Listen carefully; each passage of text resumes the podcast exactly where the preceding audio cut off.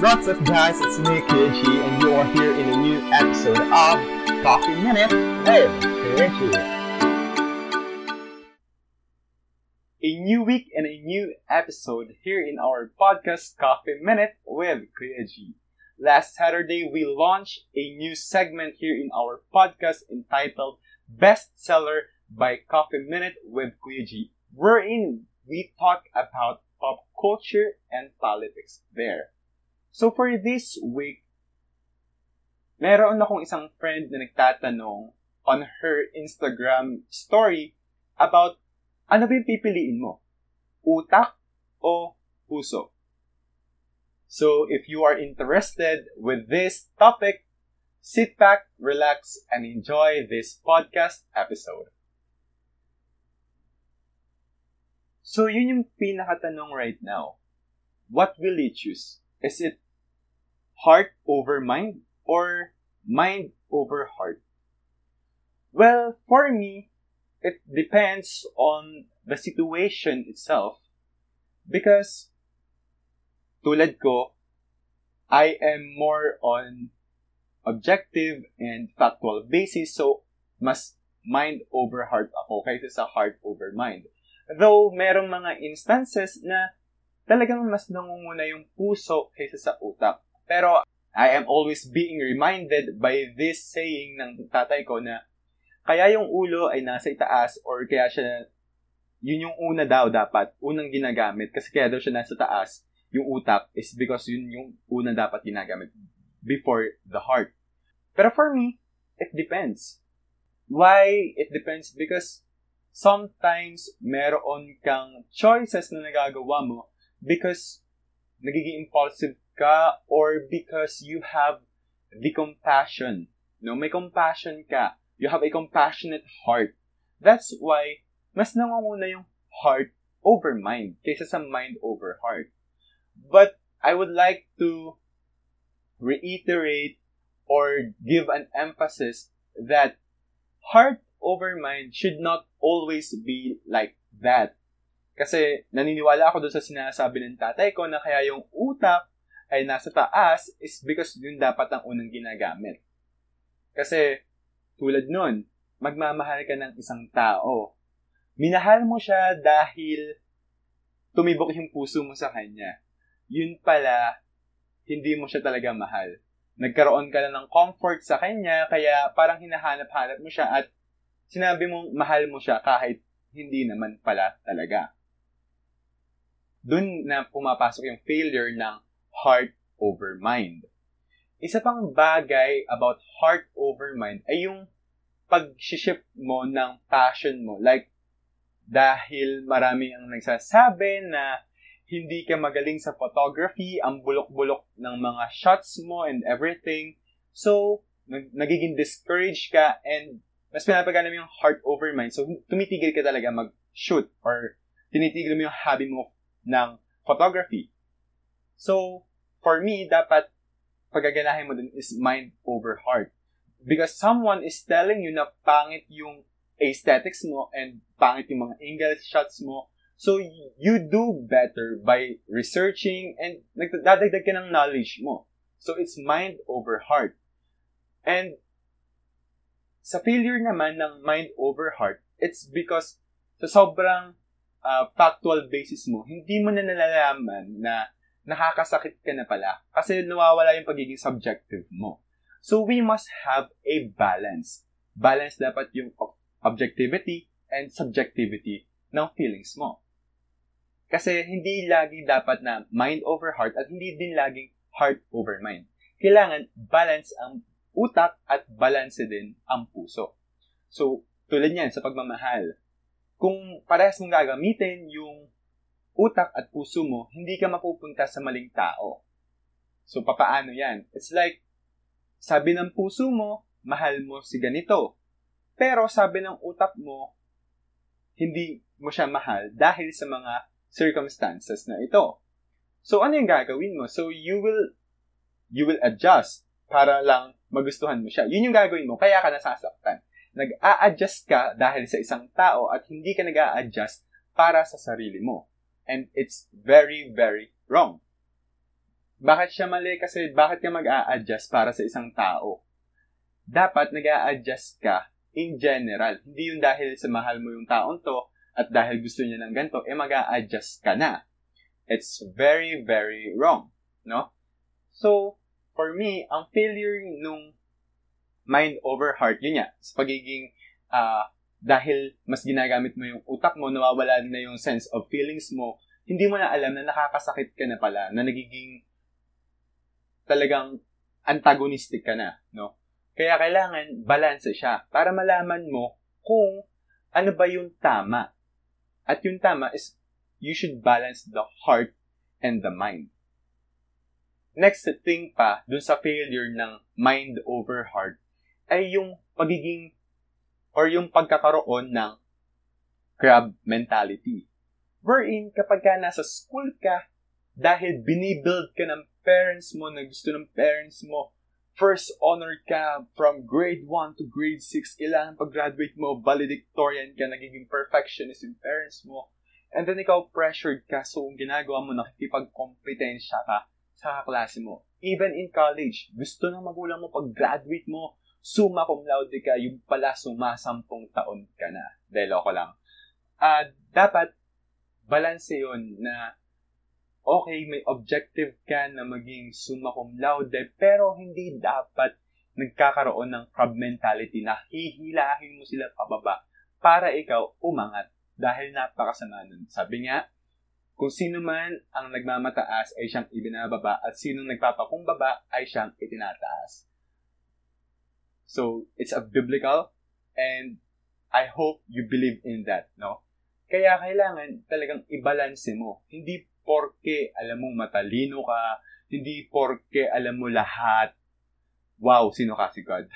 Siyempre hindi, di ba? So hindi mo la- alam lahat. Pero sinasabi mong alam mong lahat. No, napaka-feeling yera mo eh.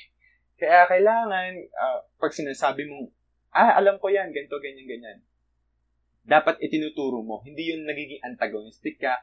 Hindi nagmamataas ka na sinasabi mo, ah, wala kang alam. Alam ko lahat eh hindi ka naman si God. So, paano mo nalaman lahat? Paano ka naging perfect? Yun yung tanong, di ba? Kaya kailangan yung puso at utak talagang balanse. Pagdating naman sa puso, ano yun eh, prone yan sa pagiging abuse. Dahil sa uh, tawag dito. Nagiging prone sa abuse yung um, pagkakaroon mo ng uh, butihing puso dahil nga sa mabuti yung puso mo, edi yun, na-abuse ng ibang tao na hindi mo na namamalaya na ina-abuse ka na pala. Kaya kailangan, sasamahan mo din ng konting pag-iisip, no? Kaya kailangan yung heart and mind talaga ay balance. Eh. So, kanina pa sinasabi dapat yung dalawang yun ay balance. Eh. No? Talagang ine-emphasize natin dito sa episode na to na kailangan balance siya. Kasi nga, kapag hindi siya naging balance, nagkakaroon ka ng impulsive decisions instead of having a concrete solutions. So, pag naging impulsive yung decision mo, you will be having a regret.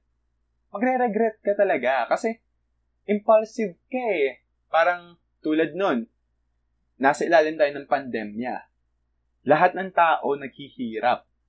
Pero ikaw, bumibili ka pa rin online.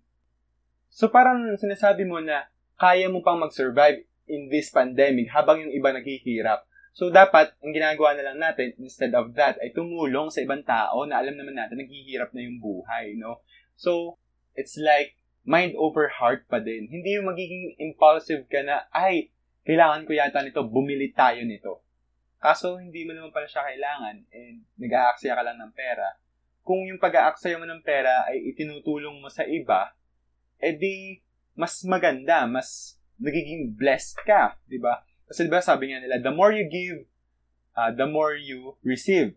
So, kung instead na nag-aaksaya ka ng pera, pambili sa mga online na yan, ay tumutulong ka sa mga taong mahihirap, sa mga workers na nawawalan ng trabaho right now, sa mga jeepney drivers na hindi makapasada because of the pandemic, eh di nas, nakaka-bless ka pa. Mas nakakatulong ka sa iba. Kaya, paminsan-minsan, samahan din natin ng pag-iisip yung ating mga desisyon. Hindi parating puso ang gamitin natin. But yun nga, sabi ko, there's something na puso yung mas pinapanguna natin. Like for example, you choose to have a compassionate heart to help those people na parang sinasabi mo, kahit ako, wala na din, tutulong ako. Well, there's nothing wrong with that. Pero, I would like to emphasize lang din na samahan mo ng pag-iisip. I mean, dapat yung thinking mo ay to help talaga. Hindi yung thinking mo na, ah, kahit wala ako, tutulong ako kasi malaki naman yung babalik sa akin. That's a wrong mindset. Kailangan yung mindset natin, inaayos din natin. Kaya, kailangan binabalance natin yung puso at utak. Sige, mag-focus tayo ngayon sa pagdating sa pag-ibig, no? Sa tingin mo ba, kapag ka hindi ka naging rational, kung puso lang ang pinaiiral mo, are you sure that, are you 100% sure na hindi ka masasaktan? I mean, na hindi ka lolokohin, na hindi ka iiyak sa relasyon nyo dahil sa may nagawang kasalanan yung lalaki o yung babae sa'yo. Are you 100% sure if puso, puso lang yung gagamitin mo? Kung puso at puso lang din naman yung gagamitin mo, if I were you, wag mo na ituloy. Wag mo na ituloy yung panliligaw, yung pagkagusto sa kanya, kasi it may lead to break up. Ako na nagsasabi. Kasi hindi mo pinag-isipan ng mabuti. Pumasok ka sa isang relasyon nang hindi mo pinag-iisipan. Kasi anong gusto mo? Wala lang. Gusto ko lang magka-jowa. Gusto ko lang ng maging masaya ako. Gusto ko lang ng... Wala eh. Gusto ko lang siya. So, yun na yun. Doon na tayo magtatapos. Dahil gusto mo lang siya, eh, wala na. Kami na. Gusto ko siya eh. Pero kung if you will think about this, isasamahan natin ng konting pag-iisip, no? Isipin mo. Gusto ko siya, pero may bisyo siya. Naninigarilyo, nagiinom, and kitang-kita ko talaga na iba siya pagdating sa pamilya niya. Like, napaka-antagonistic, napaka-arrogante, ni magalang yung magulang, eh, hindi. Tapos, wala, sabi ng puso ko, gusto ko siya, edi kami na. So, dahil sa puso lang yung pagaganahin mo, kayo na kahit na nagbibisyo siya, kahit na arrogante siya sa magulang niya at hindi nito nire-respeto ang magulang niya. So, are, are you just saying to me na, mahal ko yung tao eh, di kami na. Pero if you will think of that situation, kung ikaw ay nasa ganung sitwasyon, tapos magiging kayo at magpapakasal kayo, magkakaanak kayo, sa tingin mo, uunlad yung buhay nyo. Sa tingin mo, mabibigyan ng taong ito yung anak mo ng magandang kinabukasan. Well, don't get me wrong here. Okay? Kasi alam ko na may mga taong nagbabago. But if you will be impulsive with that thinking na talagang, eh, mahal ko nga yung tao eh. Mahal niya ako, mahal ko siya, tayo na. Pero in the long term, hindi naman pala maganda yung relasyon nyo. Kaya nga yung relationship, it starts with a friendship, mga coffee mates, no? Hindi kasi basta-basta ang relasyon. Kailangan may pagkakakilala ka din. Kinikilala mo din yung tao. Hindi yung porke eh, crush ko siya eh. Matagal na matagal ko na siyang gusto at alam ko namang gusto niya rin ako, kaya kami na. Hindi yung ganun kadali, mga coffee mates. Hindi, tsaka, bakit ka ba nagmamadali na magkaroon ng isang relasyon? Yun yung tanong ko eh.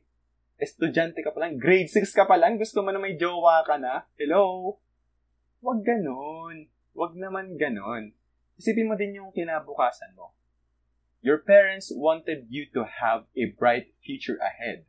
Gusto nila makapagtapos ka kasi lagi nila sinasabi, Anak, ang edukasyon lang ang tanging may papamana ko sa'yo. Well, it's true.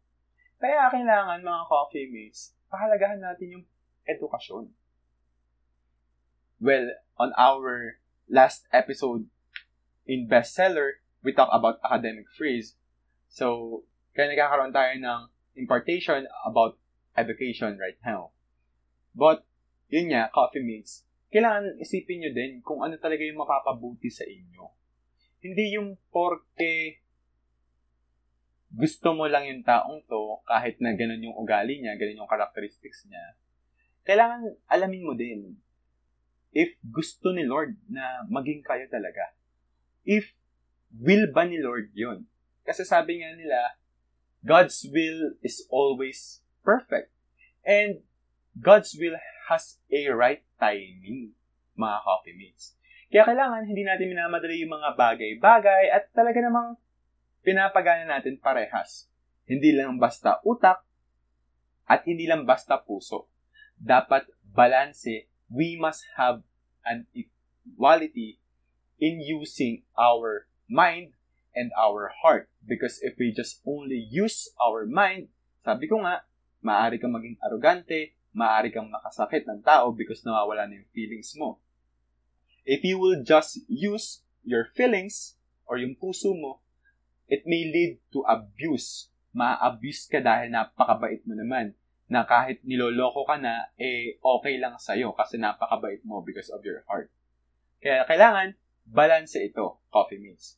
Kailangan you are using your mind and your heart connected dapat para pag umiyak si puso, alam ni utak kung bakit. Kapag si utak nahihirapan, alam ni puso kung bakit. So that's the seventh episode of my podcast, Coffee Minute with Kuya G. Thanks for listening. Bye!